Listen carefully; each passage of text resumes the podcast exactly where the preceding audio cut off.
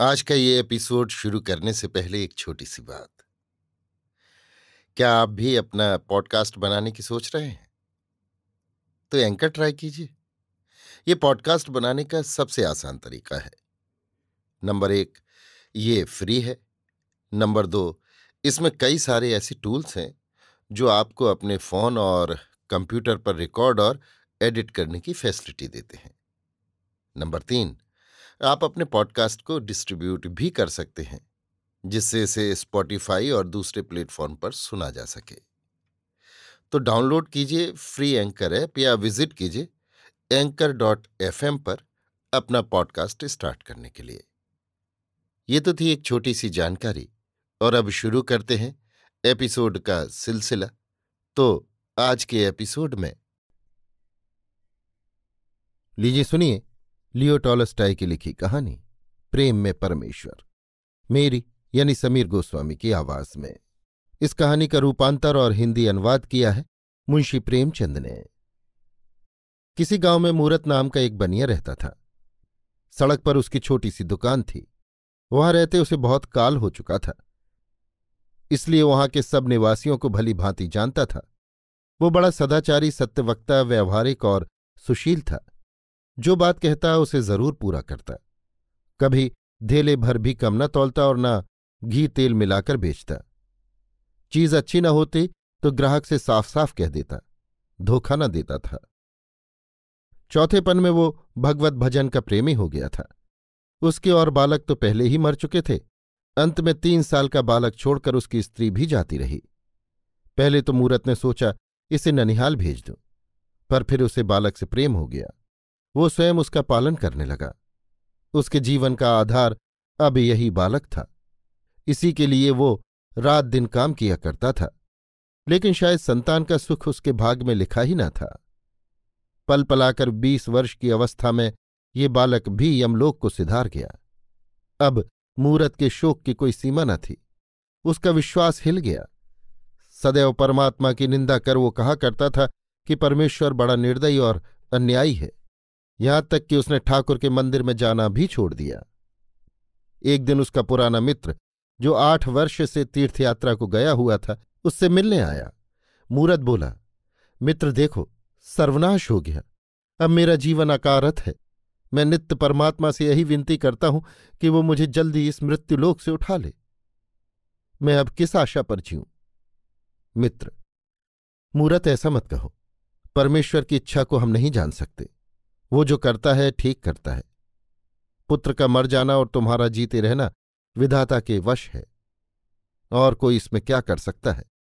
तुम्हारे शोक का मूल कारण ये है कि तुम अपने सुख में सुख मानते हो पराय सुख से सुखी नहीं होते।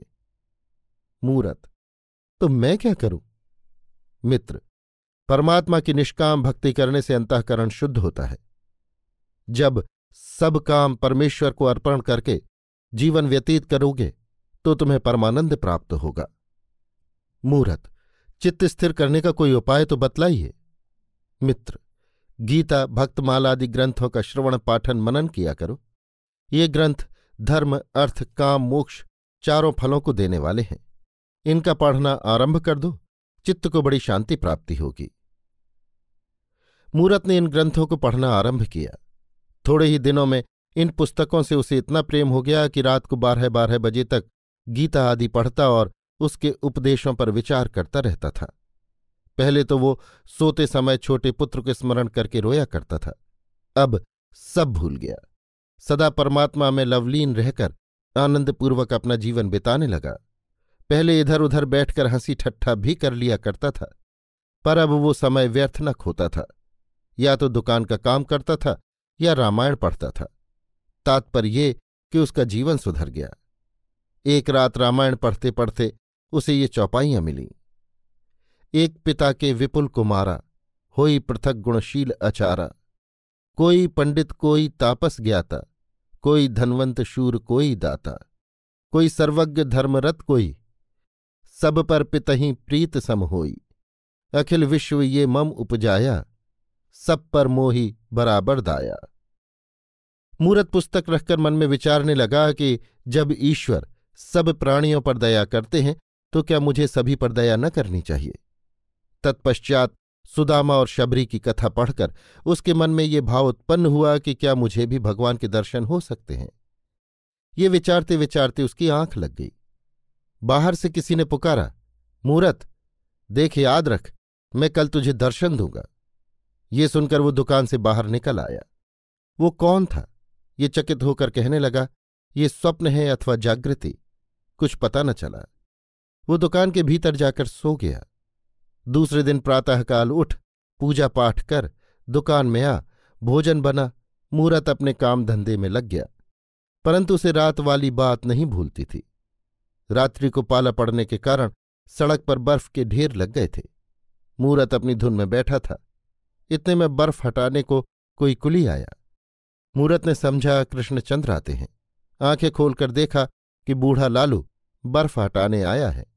हंसकर कहने लगा हावे बूढ़ा लालू, और मैं समझू कृष्ण भगवान, वाह हरी बुद्धि। लालू बर्फ़ हटाने लगा। बूढ़ा आदमी था। शीत के कारण बर्फ़ ना हटा सका।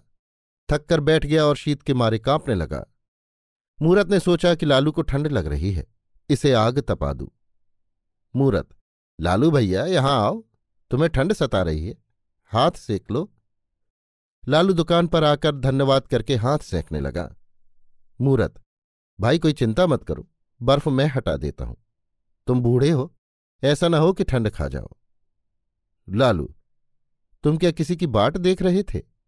मूरत, क्या कहूँ, कहते हुए लज्जा आती है। रात मैंने एक ऐसा स्वप्न देखा कि उसे भूल नहीं सकता। भक्तमाल पढ़ते पढ़ते मेरी आँख लग गई। बाहर से किसी ने पुकारा, मूरत मैं उठकर बैठ गया। फिर शब्द हुआ, मूरत में तुम्हें दर्शन दूँगा। बाहर जाकर देखता हूँ तो वहाँ कोई नहीं। मैं भक्तमाल में सुदामा और शबरी के चरित पढ़कर ये जान चुका हूँ कि भगवान ने प्रेमवश होकर किस प्रकार साधारण जीवों को दर्शन दिए हैं। वही अभ्यास बना हुआ है। बैठा कृष्णचंद्र की राह देख रहा था कि तुम आ गए। लालू, जब तुम्हें भगवान से प्रेम है तो अवश्य दर्शन होंगे। तुमने आग न दी होती तो मैं मर ही गया था। मूरत, वाह भाई लालू, ये बात ही क्या है? इस दुकान को अपना घर समझो। मैं सदैव तुम्हारी सेवा करने को तैयार हूँ। लालू धन्यवाद करके चल दिया। उसके पीछे दो सिपाही आए। उनके पीछे एक किसान आया। फिर एक रोटी वाला आया। सब अपनी राह चले गए। फिर एक स्त्री आई। वो फटे पुराने वस्त्र पहने हुए थी। उसकी गोद में एक बालक था। दोनों शीत के मारे काँप रहे थे। मूरत। माई बाहर ठंड में क्यों खड़ी हो? बालक को जाड़ा लग रहा है। भीतर आकर कपड़ा ओढ़ लो, स्त्री भीतर आई। मूरत ने उसे चूल्हे के पास बिठाया और बालक को मिठाई दी। मूरत, माई तुम कौन हो? स्त्री, मैं एक सिपाही की स्त्री हूँ।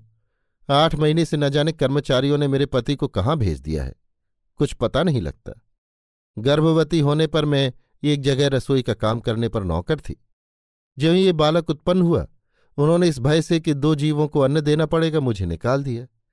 तीन महीने से मारी मारी फिरती हूँ, कोई टहलनी नहीं रखता। जो कुछ पास था सब बेचकर खा गई। उधर साहूकार के पास जाते हूँ, स्यात नौकर रख ले।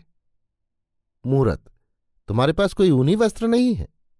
स्त्री, वस्त्र कहाँ से हो? छदाम भी तो पास नहीं।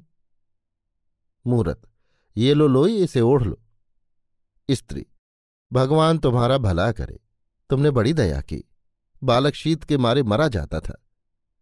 मूरत, मैंने दया कुछ नहीं की श्री कृष्णचंद्र की इच्छा ही ऐसी है। फिर मूरत ने स्त्री को रात वाला स्वप्न सुनाया। स्त्री, क्या अचरज है? दर्शन होना कोई असंभव तो नहीं। स्त्री के चले जाने पर सेव बेचने वाली आई। उसके सिर पर सेवों की टोकरी थी और पीठ पर अनाज की गठरी। टोकरी धरती पर रखकर खंभे का सहारा ले वो विश्राम करने लगी कि एक बालक टोकरी में से सेव उठाकर भागा। सेव वाली ने दौड़कर उसे पकड़ लिया और सिर के बाल खींचकर मारने लगी। बालक बोला, मैंने सेव नहीं उठाया। मूरत ने उठकर बालक को छुड़ा दिया। मूरत, माई, क्षमा कर, बालक है। सेव वाली, ये बालक बड़ा उत्पाती है। मैं इसे दंड दिए बिना कभी न छोड़ूँगी। मूरत, माई, जाने दे, दया कर। मैं इसे समझा दूँगा। वो ऐसा काम फिर नहीं करेगा। बुढ़िया ने बालक को छोड़ दिया। वो भागना चाहता था कि मूरत ने उसे रोका और कहा, बुढ़िया से अपना अपराध क्षमा कराओ और प्रतिज्ञा करो कि चोरी नहीं करोगे। मैंने आप तुम्हें सेव उठाते देखा है। तुमने ये झूठ क्यों कहा? बालक ने रोकर बुढ़िया से अपना अपराध क्षमा कराया और प्रतिज्ञा की कि फिर झूठ नहीं बोलूँगा। इस पर मूरत ने उसे एक सेव मोल ले दिया। बुढ़िया वाह वाह, क्या कहना है? इस प्रकार तो तुम गाँव के समस्त बालकों का सत्यानाश कर डालोगे। ये अच्छी शिक्षा है। इस तरह तो सब लड़के शेर हो जाएँगे। मूरत माई ये क्या कहती हो? बदला और दंड देना तो मनुष्यों का स्वभाव है। परमात्मा का नहीं, वो दयालु है। यदि इस बालक को एक सेव चुराने का कठिन दंड मिलना उचित है तो हमको हमारे अनंत पापों का क्या दंड मिलना चाहिए? माई, सुनो, मैं तुम्हें एक कहानी सुनाता हूँ। एक कर्मचारी पर राजा के दस हज़ार रुपये आते थे। उसके बहुत विनय करने पर राजा ने वो ऋण छोड़ दिया। उस कर्मचारी की भी अपनी सेवकों से सौ सौ रुपये पावने थे। वो उन्हें बड़ा कष्ट देने लगा। उन्होंने बहुतेरा कहा कि हमारे पास पैसा नहीं, ऋण कहाँ से चुकावें? कर्मचारी ने एक न सुनी। वे सब राजा के पास जाकर फरियादी हुए। राजा ने उसी दम कर्मचारी को कठिन दंड दिया। तात्पर्य यह है कि हम जीवों पर दया नहीं करेंगे तो परमात्मा भी हम पर दया नहीं करेगा। बुढ़िया, ये सत्य है, परंतु ऐसे बर्ताव से बालक बिगड़ जाते हैं। मूरत, कदापि नहीं, बिगड़ते नहीं, वरन सुधरते हैं। बुढ़िया टोकरा उठाकर चलने लगी कि उसी बालक ने आकर विनय की कि, माई, ये टोकरा तुम्हारे घर तक मैं पहुँचा आता हूँ। रात्रि होने पर मूरत भोजन करने के बाद गीता पाठ कर रहा था कि उसकी आँख झपकी और उसने ये दृश्य देखा। मूरत मूरत। मूरत। कौन हो? मैं। मैं लालू? इतना कहकर लालू हंसता हुआ चला गया। फिर आवाज़ आई, मैं हूँ। मूरत देखता है कि दिन वाली स्त्री लोई ओढ़े, बालक को गोद में लिए, सम्मुख आकर खड़ी हुई, हँसी और लोप हो गई। फिर शब्द सुनाई दिया, मैं हूँ। देखा कि सेव बेचने वाली और बालक हँसते हँसते सामने आए और अंतर्धान हो गए। मूरत उठकर बैठ गया। उसे विश्वास हो गया कि कृष्णचंद्र के दर्शन हो गए, क्योंकि प्राणी मात्र पर दया करना ही परमात्मा का दर्शन करना है। अभी आप सुन रहे थे लियो टॉलस्टाई की लिखी कहानी, प्रेम में परमेश्वर, मेरी यानी समीर गोस्वामी की आवाज़ में। इस कहानी का हिंदी रूपांतर और अनुवाद किया था मुंशी प्रेमचंद ने।